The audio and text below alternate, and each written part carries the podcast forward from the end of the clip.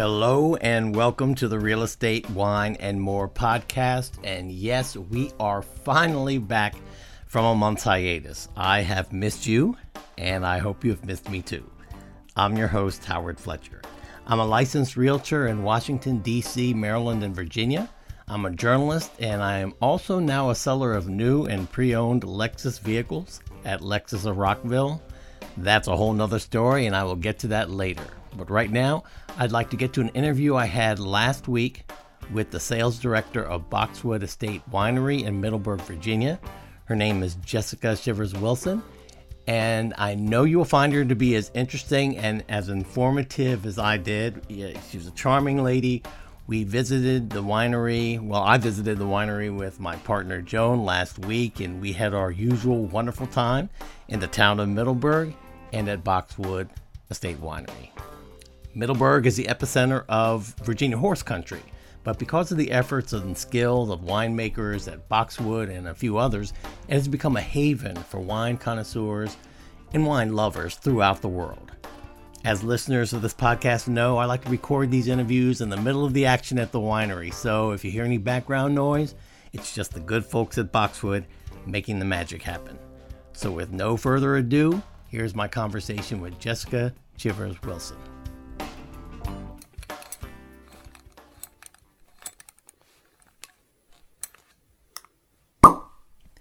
This is episode 8 Boxwood Estate Winery Winemaking in Virginia Horse Country.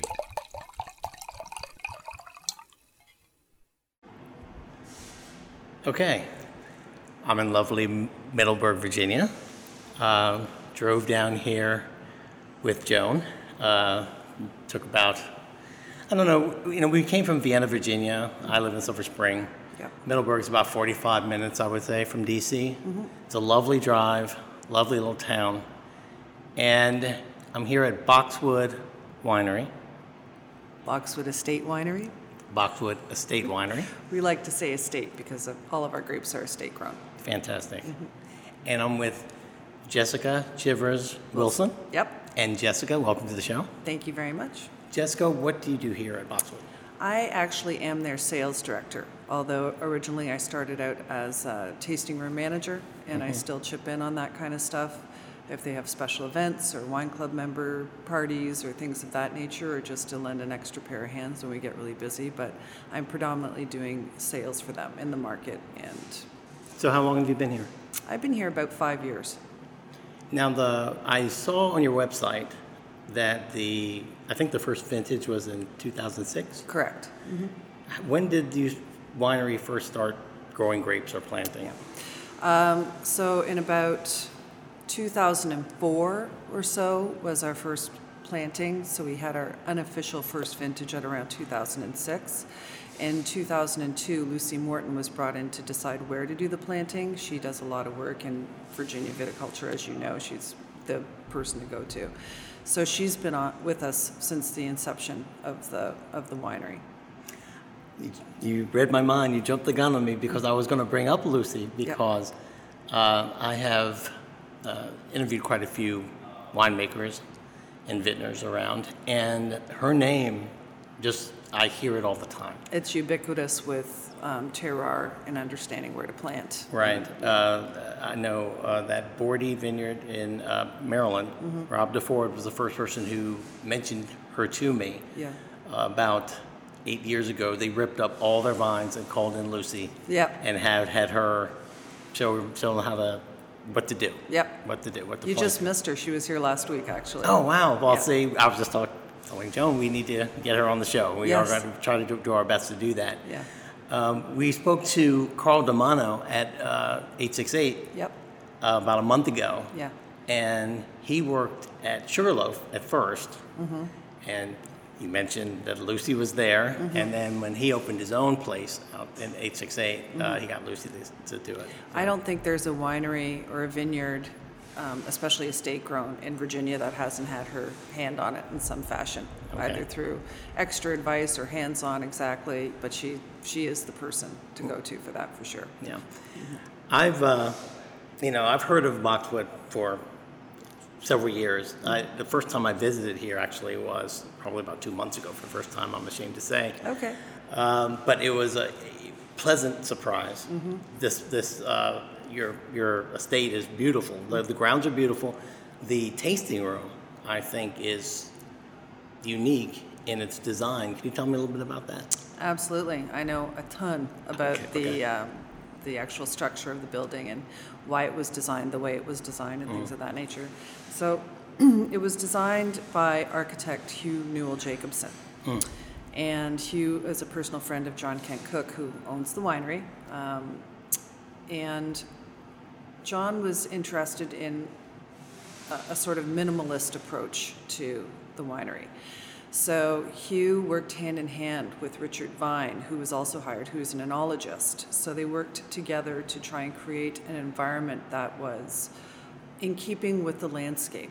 So, unlike a lot of other wineries in the area, Boxwood is sort of sort of unobtrusive. You don't really see it kind of jumping out of the landscape as you drive up. It's actually designed to be sort of lower um, and compartmentalized, for lack of a better term. There's actually four buildings attached to this.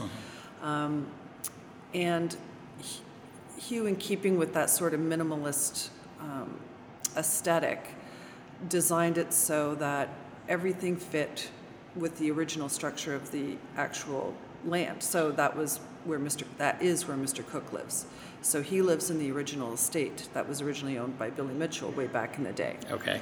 Um, so some of the elements of the original farm were used in the construction of this establishment. So originally, Boxwood was designed to be by appointment only, to showcase manufacturing, because we're one of the wineries. Not there's not a bunch of us, but we're one of the few, especially on our scale, that does everything on site, from hand stem, hand to stemming, hand picking, everything, up, right up until bo- up to bottling mm-hmm.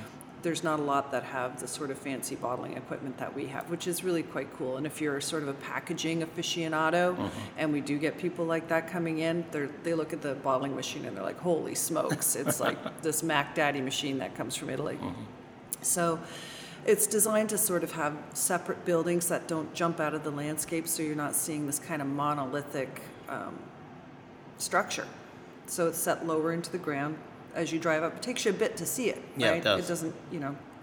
And so that was that was by design. They did that. Um, incorporation of certain elements to the original house. Uh, the use of the stone that you see in here is um, emulated after the original Virginia Fieldstone. That's in Mr. Cooke's house. Um, the use of stone and steel is very um, evocative of, of um, Hugh's aesthetic, as well as the chevrons on the doors. The low handles are designed to showcase the height of the doors. Our doors are massively heavy. We're just a little bit different than a lot of the other wineries that you're seeing in Virginia. Yeah, one thing I like about it is the fact that, you know, most of the wineries are very colonial, I would say, in their styling, Yeah, very old world. yeah, Um, and you, this is a great mix of like contemporary and old wood because the stone is very much like the landscape of Middleburg. You have all those nice stone uh, walls, Yeah. uh, flat, flat stone, flagstone uh, walls out here. But it's clean and open, and with the, the steel, I think it, it's they've done a great job here. Well, and there's all these little attention, all these little elements that are attention to detail. For example, the whorls on the top of the stainless steel um, counter, the serving space, were designed to be basically the size of the bottom of a wine glass. Um, even though it has this really sort of modern feel, um, with the incorporation of the sort of traditional elements, as you mentioned. When you look at the doors, for example, the handles, even though they're low, they're actually modeled after a traditional French lock, which is also in Mr. Cooke's house. Okay. So it's still um, uh, like an, an antique, it's an updated antique um, sensibility. And I think that they did a really good job with that. And when you're sitting in the center of the room, in the center of this round, and if you you were here, it's designed to actually have a complete view of the entire of the entire establishment. So when you're sitting there, you have a, a view to the cave, a view to the bottling room, a view to the chai where we do all the fermentation, and a view to the outside, as well as a view to the sky. So you see everything. The cupolas were designed because they're on the carriage house and on the uh, stables. Um, so he used those. So just all of these um, really sort of um, sensitive elements, I think. Let's talk about the grapes. Yeah. What you do here. Yes. Now, how many acres is this land? The actual total acreage, I believe, for the whole estate is about 175. We only have 25 acres, 25 to 26 acres under vine. And that's because that's where we can plant. Yeah. We're not going to get any bigger than that. We're not going to get any further afield, as far as I know. I mean, things could change unless Lucy says, oh, yeah, you can plant here too. um, then I think it's going to stay that. We can do up to probably at full capacity, it'll be about 5,000 case production. We do about 60% direct to consumer here and about 40% to market. And we grow all the quote unquote noble grapes. So Cab Franc, Cab Sauv, Merlot, Petit Verdot, and what was the other one? Malbec. Malbec, and yeah. we also grow um, Sauvignon Blanc. We're into our third vintage, uh, third vintage of Sauvignon Blanc, or second vintage. And we're in, and we also planted Sauvignon Gris, which is a really interesting blend. So, in keeping with um, Mr. Cooke's um, desire to be very traditional Bordeaux style blends, we will stick to blends. There has been discussion off and on about a single varietal, but we really like the blends here. And our white blend is actually a Bordeaux style blend with Yeah. the Sauvignon Blanc and the Sauvignon Gris.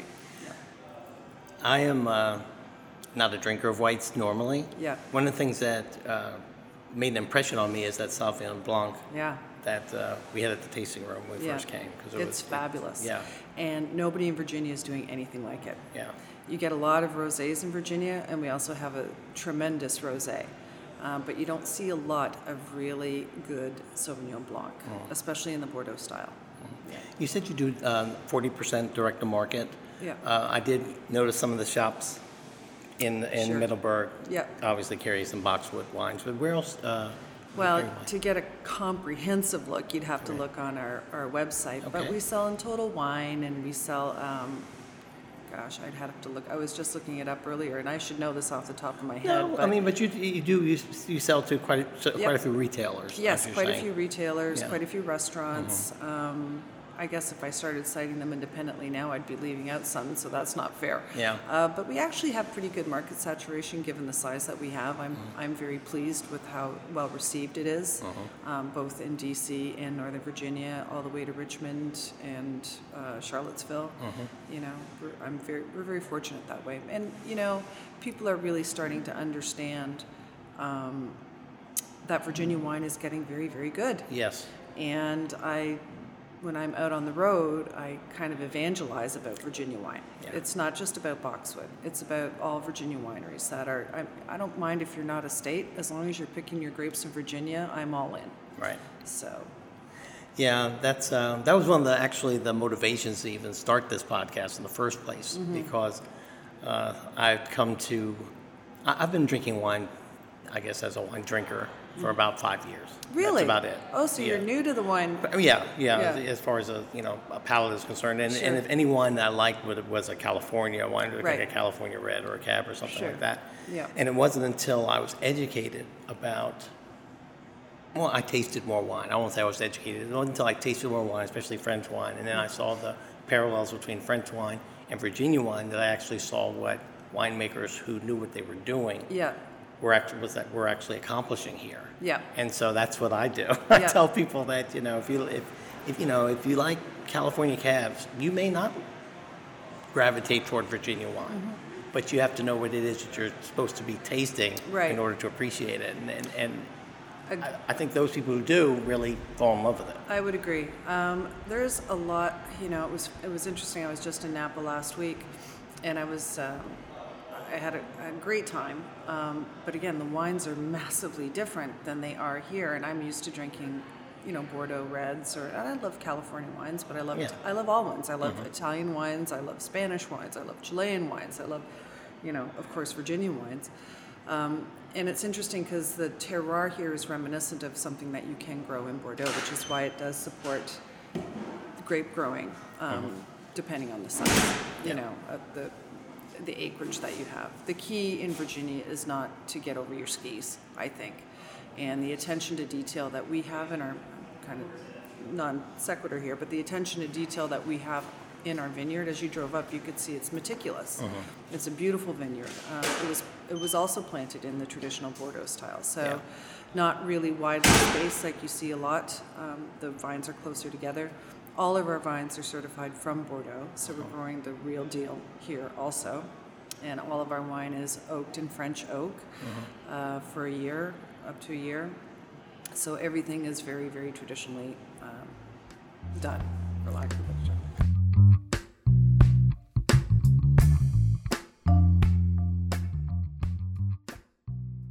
We'll get back to my conversation with Jessica in just a moment, but I wanted to get back to what I talked about in the introduction. I now sell Lexus automobiles at Lexus of Rockville. If you told me in January that come April I'd be selling Lexus RX 350s or LC 500s rather than houses in Chevy Chase or in Georgetown, I wouldn't have believed you. Not at all. But that's exactly what has happened, and it's been fantastic. So I want all my listeners to know that if you or someone you know is in the market for a Lexus vehicle in the DC metro area, please contact me before you look any further.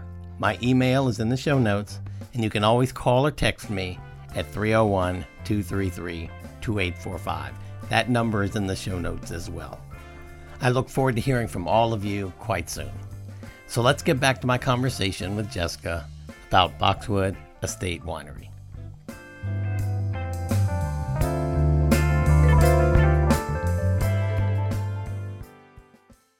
Well, when I visited finally, uh, two months or so ago, I believe, uh, I didn't, I had forgotten that the Cooke family owns this place. Right. Now, I'm a native, so I'm a recovering Redskin fan. Okay. And, and I, I remember, I'm old enough to remember when uh, John's father bought the team from Edward Bennett Williams. Yeah. And those are the glory days of the Redskins. I mean, when the Cooke family owned the team, and I'm, Yeah. and it was a very dark day Yeah. when they stopped owning the team. Yes. yes. And so when I was reminded that John started this place, Mm-hmm. uh, I, I I wasn't surprised to see the quality here because Mm-hmm. you know it just seems that th- their family has a, you know at least my exposure to the Mm-hmm. investments they've made and the things that they've done seem to have a reputation for trying to do things in a in a spectacular manner, you know. Exactly. And, uh, and and I think they've achieved that here. Absolutely. And so, what what about? Uh, are there any plans? I know that you said that you don't know about any more growing or, Right. or anything, but is there anything in the future here at Boxwood that's on the horizon that you'd like to tell people about? Uh, you know, no, I think that they want to continue to um, get a little bit more exposure, you know, into the marketplace. Um, but again, we don't have unlimited amounts of inventory. So, from my perspective, I tend I have to be very careful of where I want to place our wine, and also in a in a in an arena where um, it keeps the brand elevated, right? Uh, and that's not meant to be like a snobby thing to say. Oh, no. But you also don't, you know, you don't want to thin it out, you know. Um, I don't, you know, I think that they like the model as it stands now. I ha- I'm not aware of anything that's, you know, on the horizon, particularly in terms of shifting its focus or anything. I mean, the biggest shift in focus they did was in 2013 when we opened up to the public. Uh, Because originally, like I said, it was by appointment. yeah. I see. Yeah, so when they opened up to the public, that just brought in a whole different element, which is fantastic. It, you know, and it's nice to be able to share the establishment with the public. Yeah. You know, we try not, we try to keep it sort of, um, we do, you know, big group tastings and we have um, appointment-based sit-downs and things of that nature. But we try to keep it so that everybody can really enjoy the experience when they're here and that means we try to reduce party size. We don't, you know, definitely try, try not to encourage the big party buses when they come here. And they, you know, if they happen to come up, we if, if we can accommodate them, we endeavor to do that. But I think most people in the Virginia wine area are pretty savvy to the fact if you're rolling in with 23 people, it doesn't matter where you go, it's going to be hard to get served. Yeah, yeah. Yeah. Well, I'd like to champion, uh, on this podcast at least, the uh, winemakers in Virginia, in Maryland, who are trying to create a pro- quality product. Yeah.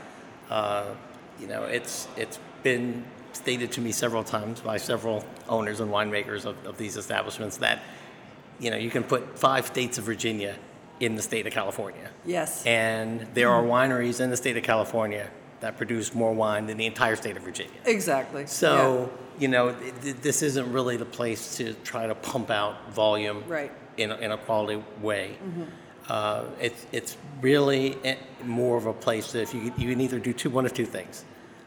Come up with a, uh, produce quality wine. Yep. Like what you're trying to do, sounds like here, and, and I, I believe you are. Yeah. Uh, or have uh, an event establishment. Right.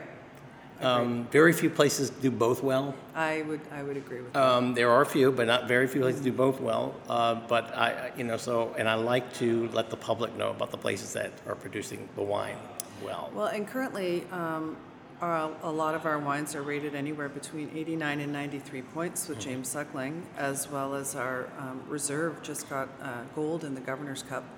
So we're very proud of the wines that we make here. And we don't make a bunch. Yeah. We make five, Yeah. right? So it's not like you have some, you know, if, and that's the other thing too. If if you like our wine, like even with the club membership and things like that, uh-huh. what you see is what you get. Uh-huh. If you like Bordeaux style red blends produced in Virginia, that's what you're getting here. Yeah. And you're getting a beautiful rosé, and you're getting a beautiful Sauvignon Blanc. So you have enough to sort of, you know, choose from. But we stay with the model, which is Bordeaux. And that's the other thing, you know, when you talk about integrity of wine. When I'm, again, when I'm out on the road and I talk about Virginia wine, um, you know, sometimes you get people, to your point, well, I can pick up a bottle of, of whatever for seven dollars. Why do I want to, you know, pay this? Now, to be fair, I think Virginia is very, very competitive, considering how how costly it is to Yes. produce wine. Um, sometimes people don't understand. We don't have 5,000 acres and we can't, we don't have that distribution.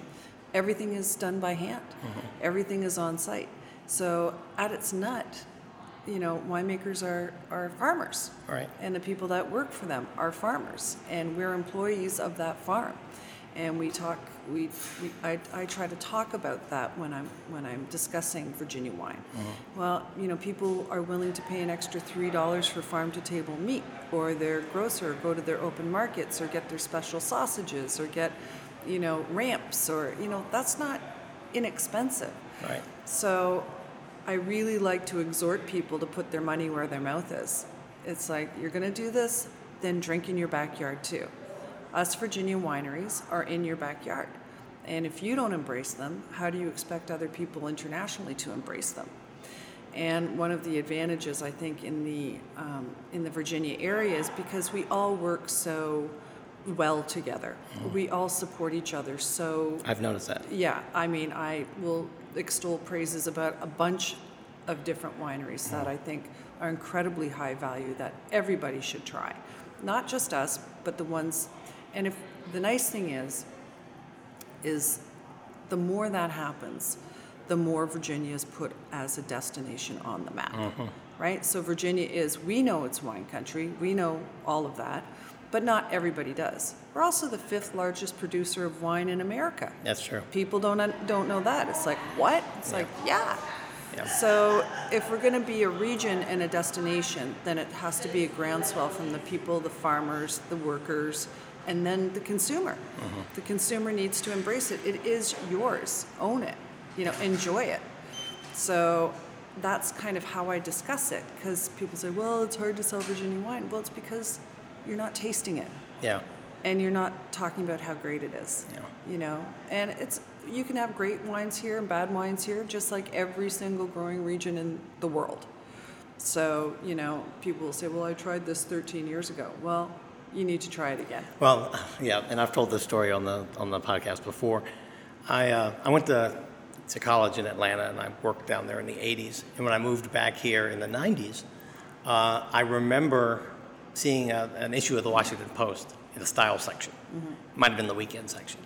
And they were talking about the Virginia wine tour. And they had these places, and, and I didn't even know that Virginia produced wine. Yeah. And I asked my friends who were still living in the area, have you ever gone on these tours? And they say, oh, yeah, I went. God, it sucked. The wine was terrible. They don't know what they're doing, and all of that. And um, in, in talking to people, winemakers, people who owned wineries back then, they say, well, you know, that was probably true for some of those places back then. But things have changed radically. And so I'm just echoing what your, your sentiment that I would, you know, if, if people had a, you know, got a bad taste in their mouth, so to Right. speak, from Virginia wine, I would say that you probably should give it another look and choose the places you go to wisely. Sure. and the, the inherent passion for these winemakers in Virginia Yeah. is incredible. I mean, these wineries are their babies. Right. The owners are, you know, the, everybody is is hands on. Yeah. You know, it's not like you have, like I said, like these five thousand acres and combine harvesters or whatever they are to do this. We, it's like you baby every single grape that comes from you know vine to table. And I think that people don't really appreciate the sheer labor and um, the anxiety, right, that Yeah. goes into, Yeah. you know, you've got to have, you've got to be pretty sturdy if Yeah. you're going to be a winemaker here. Yeah, Especially in, in Virginia. Yeah, it's it's uh, and also just in growing the grapes, I've I've learned, uh, as opposed to say California, Yeah. where they irrigate and they Yeah. can have control of their climate and weather a little bit more than Yeah. we have. Yeah. That's changing out there a little bit. Yeah. So I'm going to put you on the spot here about weather and climate since we talked about it. Uh, I know that last year we got a, a lot of rain, Mm-hmm. Yeah. which affect some of the red wine grapes Yeah. Mm-hmm. especially. Um, do you have do you know what the outlook is for this year? Have you heard It anything was, about that? you know, we haven't really, we are producing wine. Mm. We won't have the same yields. That's the one thing about boxwood specifically. Um, I like to say if they don't like the grapes, they're not going to make the wine. Right. So we're just not going to arbitrarily pump out a bunch of stuff. So I think, uh, and I haven't had any on-hand discussions. I think it's kind of a wait and see right now. Um, but I would submit that yield would probably be lower, you know, because when you get that kind of rain, you may get a ton of grapes, but then they don't have the concentration that you need and things like that. Yeah. So I don't really know. I think uh, Stéphane Derenoncourt is our consultant, and he comes from France every couple times a year. And I didn't hear any feedback yet. So, I, Yeah. like I said, I, I wouldn't want to presume to. Yeah, sure. I just I just was curious It about is. that. It look hands down. It was a tough year. Yeah. I mean, there's. They're having tough times in France as well, with climate some of the climate change. Yeah, yeah. You know, in the Bordeaux region, so Yeah. I understand. Yeah, so we'll see. You know, fingers crossed. Fortunately, we have enough wine to sort of support the public, you know, going through. In Right. case, but I don't specifically know. But I know for a fact, it. You know, every it hurt everybody last year. Yeah. I mean, rain on the weekend. Every single weekend Yeah. it rained. Like, are you kidding me Mm-hmm. with this? So it hurt business in general. I mean, we Mm-hmm. still did well. Fortunately, you know, you have an in, indoor structure Yeah. but it certainly put a damper on people getting out and enjoying outside. Yeah. You know, get out today, clearly, because it's like one of the best days we've had so far. Well, I would like to encourage everyone listening to uh, visit Virginia wineries. Uh, if you have a chance, if you're in the Middleburg area, please stop by uh, Boxwood Estate Winery. Yep. They have uh, wonderful wines, as we have said. Jessica, I'd like to thank you for your time Oh, my and coming to the show. Is there anything else that you would like to say, or? No, just really drink in your backyard. Yeah, and if you go, I will say this: if you go to one of these wineries, uh, if you visit Boxwood and you run across a wine in the tasting room that you like, um, I, and you want to take some home, I would challenge everybody to take that bottle to a party or to a get together or to a dinner, and don't tell anybody where the wine is from. Yep. And, and then ask them how they like it. I and that's how that. I've gotten recruited people to Virginia wine Yep. because they'll say, "Oh, it's pretty good. Where'd it come from?" And Yeah. I'll say, "Oh, it's from X winery in Yeah. Mm-hmm. Virginia or some, you know, uh, Black Ankle in Maryland or someplace like that." Yeah. And they're shocked. Yeah, yeah. I love doing that too. Yeah. And same thing with, you know, when I visit, um, yeah, I'm from Toronto Mm. originally. So if you catch a, out on that, I come by it honestly. Okay.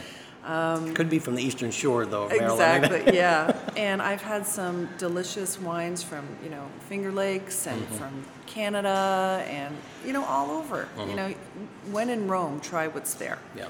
But I do. Thank you for that plug for, you know, drinking local because it is so important. Yeah. You know, support your farmers, support, support your grape growers, your barley growers, your distillers, you know, all of it. So, Okay. yeah. Well, again, thank you for your time. Appreciate it. And uh, we'll be back here in a couple of weekends. Yeah, wine club pickup party. Okay. All Thank right. you. Bye bye. Bye.